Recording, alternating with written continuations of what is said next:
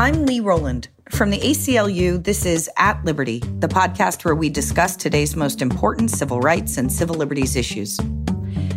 In recent weeks, hundreds of Amazon employees have spoken out to oppose the company marketing its facial recognition software for use by Immigration and Customs Enforcement. They join a chorus of voices, both in the tech world and outside of it, who are concerned about the use of artificial intelligence by law enforcement and what that means for our civil liberties. We're replaying an earlier episode on this topic featuring Meredith Whittaker of the AI Now Institute. We'll be back next week with a new episode of At Liberty. Today, artificial intelligence. It's everywhere in our homes, in our cars, our offices, and of course online. So maybe it should come as no surprise that government decisions are also being outsourced to computer code. In one Pennsylvania county, for example, Child and Family Services uses digital tools to assess the likelihood that a child is at risk of abuse. Los Angeles contracts with the data giant Palantir to engage in predictive policing, in which algorithms identify residents who might commit future crimes. Local police departments are buying Amazon's facial recognition tool, which can automatically identify people as they go about their lives in public. What does all this mean for our civil liberties? And how do we exercise oversight of an algorithm? Here to talk through this brave new world with us is Meredith Whittaker. She's co founder and executive director of AI Now, a research institute that studies the social implications of artificial intelligence. Meredith is a distinguished research scientist at New York University, the founder of Google's Open Research Group, and an expert on digital privacy and security issues. Meredith, thank you so much for being with us today. It's my pleasure. Thank you so much for speaking with me. Of course. So let's start big, um, maybe with just some definitional terms. What, what do we mean when we talk about AI, artificial intelligence? This is a great and fundamental question. And I want to put everyone who's asking it at ease by letting you know that even the most technically adept people struggle with this. AI is not a clearly fixed term, and it often means slightly different things to different people. This is in part because this is a field that's evolved over many years and because it's also a very hyped marketing term at this point. So the term AI is being used to sell everything, some of which resembles what we might think of as traditional AI, some of which certainly does not. So it might be helpful to sort of go back to the history and begin around the beginning. So it was in 1956, a group of men met at Dartmouth this, this small group of guys was determined to build intelligent machines over the course of the summer. They thought this was possible and they didn't succeed. That's a spoiler alert there. Um, but they did ignite a field of AI research. And this field has developed in fits and starts with, you know, moments of great hope and moments of disappointment over the last 62 years. And, you know, I think it's important to note in the context of some of the, the current debates going on that this was largely bankrolled and shaped by the US military. So, from this common root, a lot of different sub branches, all clustered under the umbrella AI, emerged. This produced kind of an ecology of AI techniques, ranging from machine vision to natural language processing to machine learning to deep neural nets and well beyond. But they all share a common characteristic that's important in the context of today's conversation they all learn about the world by being fed large amounts of data. And they all make predictions and determinations based on what's in such data. So if you saw the movie Her, you might remember that the AI system built a model of the owner's personality by reading his email. Mm-hmm. That's basically how it works. How does AI appear in our daily lives and who's using it? So AI appears in many, many different forms, right? You may walk through an airport. You may be profiled by a AI risk assessment system at TSA. Uh, you may apply for a loan online, and there's sort of an AI backend that is running your credit record and some other data determining if you're credit worthy. You may apply for insurance, and AI is determining whether you are eligible for a certain plan or not. Um, AI is being used in hiring. It's being used to process worker data to detect you know which workers are potentially dissatisfied and kind of monitor their performance and on and on and on. It's actually probably much easier to think about areas where AI isn't, which I can't think of right now, than it would be to name every sector in which AI and automated decision system is being deployed. Could you give us a specific example that people might have heard of that demonstrates how the government is using AI? Well, we have seen in the past the Baltimore Police Department scanning Instagram photos from a Freddie Gray protest feeding them through facial recognition, using that to identify people with outstanding warrants or tickets, right? And so wow. we do see the will on the part of a lot of these law enforcement officers and agencies to use the technology in ways that would be, you know, problematic and oppressive for civil liberties to say the least. Are there particular groups of people who are more vulnerable to this kind of algorithmic decision making? Absolutely. I mean, I think we go back to how is AI constructed, right? It requires a lot of data. It requires data that, given the nature of space time, was created in the past. And this data necessarily reflects the patterns of discrimination, of oppression, the patterns of life as it is. You know, the way in which AI systems often not only replicate, but in some senses can amplify and mask existing patterns of oppression and discrimination. So there is a system that has been proposed in Pennsylvania. This is a risk assessment system that will give a score as to whether a defendant is at risk of reoffending. This is a criminal defendant. so this is in a criminal context? Yeah, this is in a criminal context. Now, one of the inputs it uses to make this decision is arrests. Has this person been arrested in the past? But if you look at Pennsylvania, Pennsylvania has the high, second highest racial disparity in arrests in the US. So one white man is arrested for every nine black men and every three Latino men. So your risk score, and with it, your chances of being kept behind bars, will increase simply because you're a black man. And we should also note that the record of arrests is taken from a state in which stop and frisk has been deployed. So you're looking here at the sort of methodology of data creation literally being practices of unconstitutional policing that are then fed into these systems which claim to give objective results but are actually replicating these same patterns of arguably unconstitutional discrimination. I think I've heard a phrase that describes this when talking to coders. It's garbage in, garbage out. Is is that is that the right thing to use here? That is exactly right. I would say it's garbage in and often much harder to detect and much harder to contest garbage out, right? These systems often resist due process. There are very few mechanisms for pushing back against an automated decision. And in a lot of cases, the people who are actually tasked with kind of using the system, the you know people on the ground from a beat officer to a social worker who's sort of given an iPad and saying run this algorithm to get a score, have no real understanding of how the system works, and in many cases have no ability to override the determination of the system. So that's garbage in, fascinating, complicated garbage out.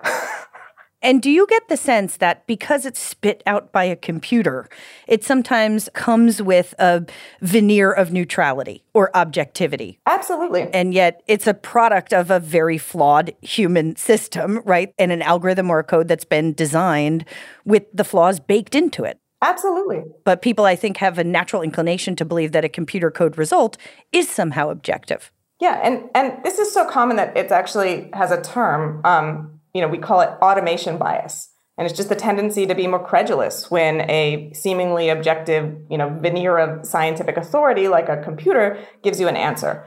I think there's also, you know, we need to look at the way our kind of current sort of trust in technical solutions kind of adds to this tendency. I think it's telling that a lot of these systems have been created without documenting the data they used, and certainly without releasing this data to the public. There are few to no monitoring regimes that actually look at the impact of these systems.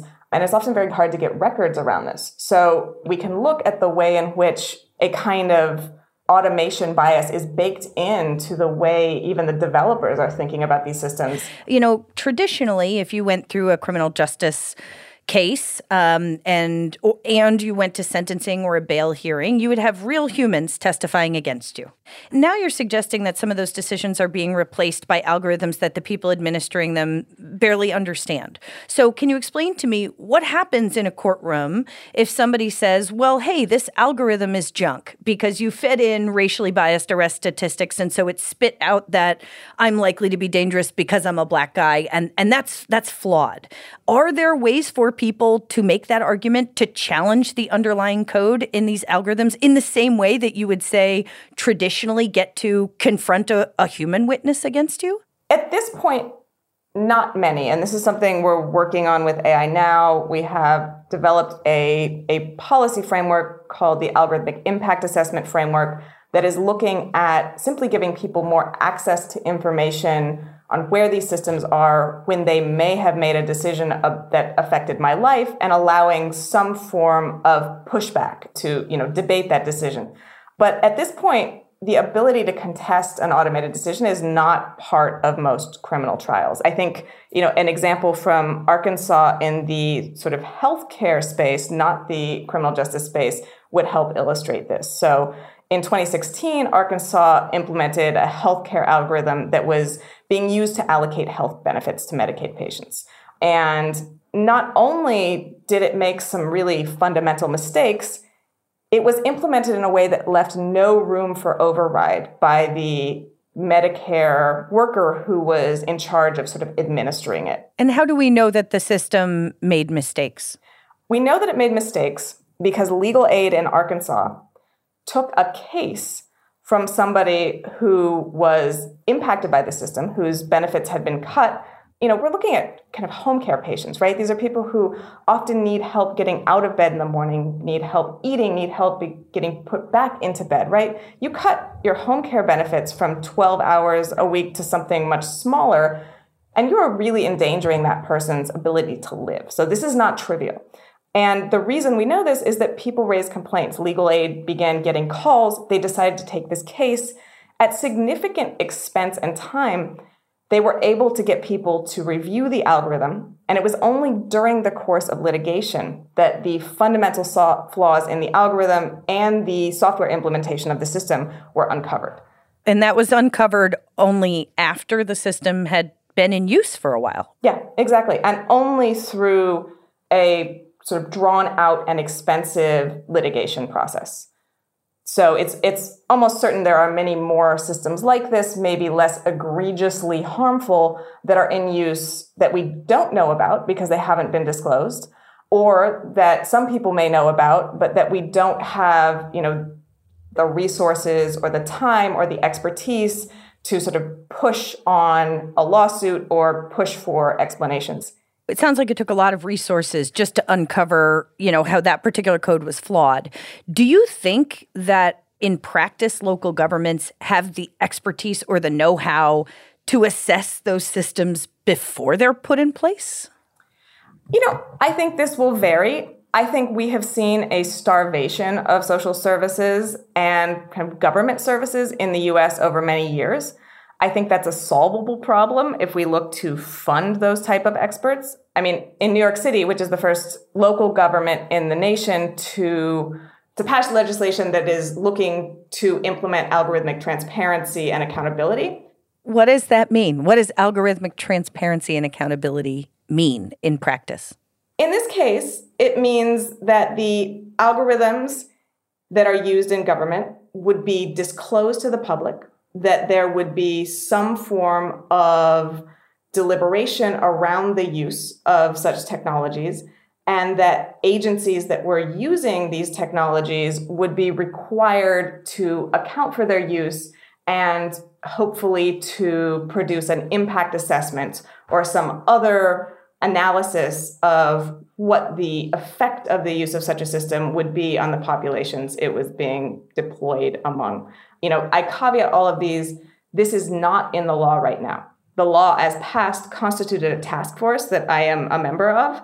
that is going to write a report that will be filed with the mayor's office late 2019. This report will then feed into a lawmaking process that will specify what the substance of algorithmic accountability actually looks like in New York. So it sounds like these are the early days for a groundswell, at least at the local government level. Yeah.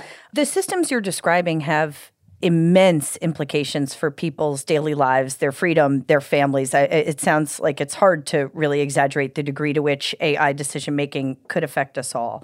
Is this an inevitable march towards our Minority Report dystopian future, or are there ways that the public can have a meaningful say, can find out about these systems, can object to them before they're controlling our lives? I mean, I don't believe in inevitability because I would just stop working if I did. Um, you know, a couple of years ago when these systems were being put in place, we didn't have this conversation. We now do. I think there is a lot of you know, increased public awareness that has led to things like the New York City bill. It's a start, but it's a start that happened because Council Member Vacca at the time was getting a lot of calls asking questions about these systems in response to you know news articles and awareness raising generally and he couldn't answer these questions. And this sort right. of turned into this process. So I think there's a lot of opportunity for people simply to ask, hey, where are these systems being used? How are they impacting me? Hey, tech companies who are selling these systems, who are you selling them to? What are they doing? Why is it that you know my due process rights may be perturbed by a system that identifies me as like someone else but doesn't actually reflect, you know, me as a person, my record, my history. So these are all questions that don't require a technical degree, that don't require sort of that you're well versed in the latest technical jargon. And they're all really fundamental questions that I think we have to simply be requiring both governments and tech companies to answer clearly. I'm so glad you mentioned the tech companies because I definitely want to talk about what we've been seeing in Silicon Valley. Mm-hmm. There's been some real meaningful pushback lately from tech workers concerned about their company's contracts with the government. It started at Google in a protest I, I believe you were at least somewhat involved in, you can tell us, where employees organized against a Pentagon mm-hmm. contract that would use AI to analyze drone footage, Project Maven, I believe yeah. it's called. And since then, we've now seen Similar protests popping up at Amazon, Microsoft, and Salesforce, uh, also against the use of AI in government contracts. So, mm-hmm. can you tell us more about what's happening in the tech sector right now and why it's happening right now? Yeah, certainly. I was very involved in the Maven protests in my role as the lead of open research at Google. And I'm deeply heartened to see the rising concern and the willingness to kind of act on that across the industry you know, I think part of what happened is that there was an increasing dissonance between the promise of tech as a great democratizer and the reality of these kinds of contracts, right? There are many people who, for many reasons, are deeply concerned about the idea of autonomous weapons. Um, there are many people who are watching what's happening with the Trump administration and watching the human rights abuses on the border and watching the rise of authoritarianism, frankly, and recognizing that this is the moment where you make a choice, right? This is the moment where you say, I'm either going to go with the flow or I'm going to answer the question, what would you have done in this situation? And one of the things that's so heartening to me is that old fashioned worker organizing works that a lot of people suddenly realize that oh you know what we don't actually have to align completely with our employers interests and since we are the people who are building this technology, since our you know skills are necessary to do this, we should also be able to make a choice in what we're doing and what we're not doing. So I think there's a long way to go. But frankly, if you'd asked me six months ago, four months ago, if it were even possible for a workers' movement in Silicon Valley, I would have been skeptical.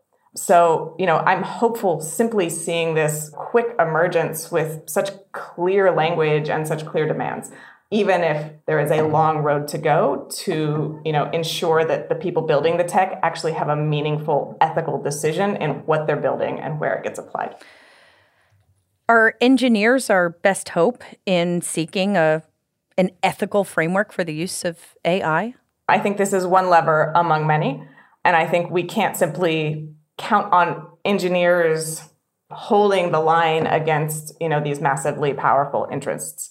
We really have to think about what other organizing outside of tech companies would look like, what solidarity there would look like, what legal mechanisms do we have. You know, I think this is a coalition effort, if there ever were one, simply because this is technology that is not only affecting one group or another, right? Engineers certainly need to join the fight, but we need, you know, voices from all of the affected communities and beyond making it clear that they too want to say in how this technology affects their lives and saying, you know, it's not inevitable.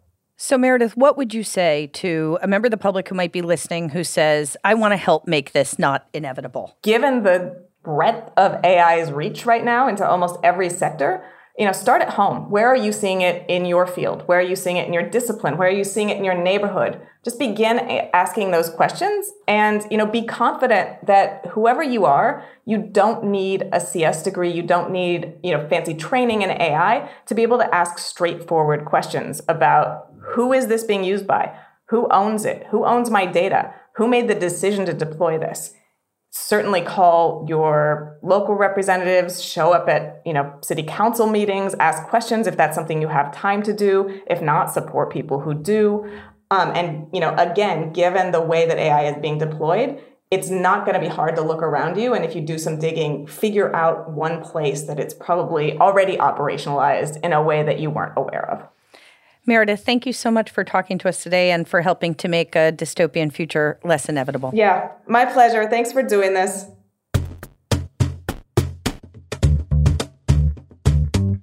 From the ACLU, this has been At Liberty. Thanks for listening, and be sure to subscribe anywhere you get your podcasts.